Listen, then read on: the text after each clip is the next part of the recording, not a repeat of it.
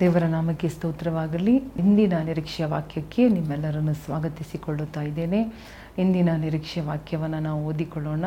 ಏಷಾಯನು ನಲವತ್ತ್ಮೂರು ಹದಿನೆಂಟನೇ ವಾಕ್ಯದಲ್ಲಿ ನಾವು ನೋಡುವಾಗ Isaiah forty three verse eighteen says, ಹಳೆ ಸಂಗತಿಗಳನ್ನು ಜ್ಞಾಪಕಕ್ಕೆ ತಂದುಕೊಳ್ಳಬೇಡಿರಿ. ಪುರಾತನ ಕಾರ್ಯಗಳನ್ನು ಮರೆತು ಬಿಡ್ರಿ ಈಗೋ ಹೊಸ ಕಾರ್ಯವನ್ನು ಮಾಡುವೆನು. ಈಗ ತಲೆದೋರುತ್ತಲಿದೆ ನಿಮಗೆ ಕಾಣುವುದಿಲ್ಲವೋ? ನಾನು ಅರಣ್ಯದಲ್ಲಿ ಮಾರ್ಗವನ್ನು ಏರ್ಪಡಿಸಿ ಅಡವಿಯಲ್ಲಿ ನದಿಗಳನ್ನು ಹರಿಸುವೆನು ಎಂಬುದಾಗಿ. ಸೊ ಇವತ್ತು ನಾವು ನೋಡಲಿರುವ ಕಾರ್ಯ ಯಾವುದಂದರೆ ಹಳೆ ಸಂಗತಿಗಳನ್ನು ನಾವು ಮರೆತು ಬಿಡಬೇಕು. ಹಳೆಯ ಸಂಗತಿಗಳನ್ನು ಜ್ಞಾಪಕಕ್ಕೆ ತಂದುಕೊಳ್ಳಬೇಡಿರಿ. ಪುರಾತನ ಕಾರ್ಯಗಳನ್ನು ಮರೆತು ಬಿಡಿರಿ.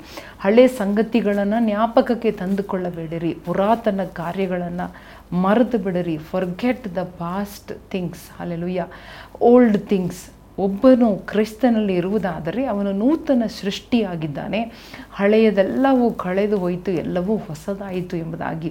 ನೋಡಿ ನಾವು ಹಳೆಯ ಕಾರ್ಯದಲ್ಲಿ ಹಿಡಿದುಕೊಂಡು ಇಡುವಾಗ, ಹಳೆಯ ಕಾರ್ಯಗಳನ್ನು ನೆನಪು ಮಾಡತ್, ಮಾಡುತ್ತಲೇ ಇರುವಾಗ, ನಾವು ಮಾಡಿದ ತಪ್ಪುಗಳು ಎಲ್ಲರ ಜೀವನದಲ್ಲಿಯೂ, ನಮ್ಮ ಜೀವನದಲ್ಲಿ ನಾವು ತಪ್ಪುಗಳನ್ನು ಮಾಡಿರಬಹುದು, ಅನೇಕ ಕಾರ್ಯಗಳಲ್ಲಿ ಎಡವಿರಬಹುದು, ಅನೇಕ ಕಹಿಯಾದ ಘಟನೆಗಳು ನಮ್ಮ ಜೀವನದಲ್ಲಿ ಇರಬಹುದು, ಮಿಸ್ಟೇಕ್ಗಳು ರಾಂಗ್ಗಳು ಇದ್ದರೂ ಕೂಡ ದೇವರು ಹೇಳ್ತಾ ಇದ್ದಾನೆ, ಅದನ್ನೆಲ್ಲ ನೀನು ಜ್ಞಾಪಕಕ್ಕೆ ತರಬೇಡ, ಅದನ್ನು ಮನಸ್ಸಿನಲ್ಲಿ ಇಟ್ಟುಕೊಂಡು ಕೊರಗಬೇಡ, ಅದರಲ್ಲೇ ಜೀವಿಸಬೇಡ, ಹೊಸ ಕಾರ್ಯವನ್ನು ನಾವು ನೋಡಬೇಕಾದರೆ ಅಡವಿಯಲ್ಲಿ ನದಿಗಳನ್ನು, ನೀರನ್ನು, ಮಾರ್ಗವನ್ನು ದೇವರು ಸೃಷ್ಟಿ ಮಾಡುವುದನ್ನು, ದೇವರು ಮಾಡುವ ಮಹತ್ ಕಾರ್ಯಗಳನ್ನು, ಹೊಸ ಕಾರ್ಯಗಳನ್ನು ನಮ್ಮ ಜೀವನದಲ್ಲಿ ಬದಲಾವಣೆಗಳನ್ನು ನಾವು ನೋಡಬೇಕಾದರೆ ಹಳೆಯ ಸಂಗತಿಗಳನ್ನು ನಾವು ತೆಗೆದುಹಾಕಿ, ಹಳೆಯ ಸ್ವಭಾವ, ಹಳೆಯ ಗುಣ, ಹಳೆಯ ಎಲ್ಲ ಕಾರ್ಯಗಳನ್ನು, ಮನುಷ್ಯತ್ವ, ಮಾನುಷಿಕವಾದ, ಮಾಂಸವಾದ ಕಾರ್ಯಗಳನ್ನು ನಾವೆಲ್ಲವನ್ನು ತೆಗೆದು ಹೊಸಬರಾಗಿ ನಾವು ಹೊಸ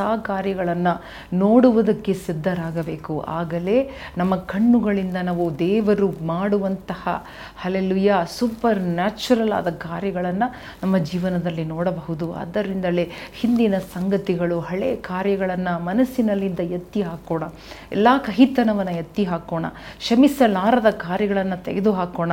ದೇವರು ಇಡು, ಇಟ್ಟಿರುವಂತಹ ಅಲೆಲುಯ ಉಂಟು ಮಾಡಿ ಇಟ್ಟಿರುವಂತಹ ಹೊಸ ಕಾರ್ಯಗಳನ್ನು ನಾವು ನೋಡು ನೋಡಲಿಕ್ಕೆ ಶುರು ಮಾಡೋಣ, ಅದು ತಲೆದೋರುತ್ತಾ ಇದೆ. ಅದು ನಮ್ಮ ಕಣ್ಣಿಗೆ ಕಾಣುವಂತೆ ನಾವು ತಯಾರಾಗೋಣವ.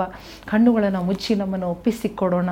ಈ ವಾಕ್ಯಕ್ಕೆ ಅನುಸಾರವಾಗಿ ನಮ್ಮನ್ನು ತಗ್ಗಿಸಿ ಒಪ್ಪಿಸಿಕೊಡೋಣ. ಹೌದು ದೇವರೇ, ನನ್ನ ಜೀವನದಲ್ಲಿ ಹಲವಾರು ಹಳೆಯ ಸಂಗತಿಗಳು ನನ್ನ ಜೀವನದಲ್ಲಿ ಅಡಚಣೆಯಾಗಿದೆ ಸ್ವಾಮಿ. ಅವೆಲ್ಲವೂ ಇವತ್ತು ನಾನು ತೆಗೆದು ಹಾಕುತ್ತೇನೆ ಅಪ್ಪ. ನಿನ್ನ ಮುಂದೆ ಹೇಳುತ್ತೇನೆ. ನಿನ್ನ ಮುಂದೆ ನಾನು ಪಶ್ಚಾತ್ತಾಪ ಪಟ್ಟು ಮನ ತಿರುಗಿ ನಾನು ಅಪ್ಪ ತಿರುಗಿಕೊಂಡು ನಿನ್ನ ಬಳಿಗೆ ಬರುತ್ತೇನೆ ಸ್ವಾಮಿ. ಹೊಸ ಕಾರ್ಯಗಳು ನನ್ನ ಜೀವನದಲ್ಲಿ ನಡೀಲಿ. ಎಸಪ್ಪ ಹೊಸ ತಿರುವುಗಳು ಬರಲಿ ಅಪ್ಪ ಎಸ್ ಸ್ವಾಮಿ, ನಾನು ಇಲ್ಲೇ ಸ್ಟಕ್ ಆದಂಗಿದ್ದೇನಪ್ಪ.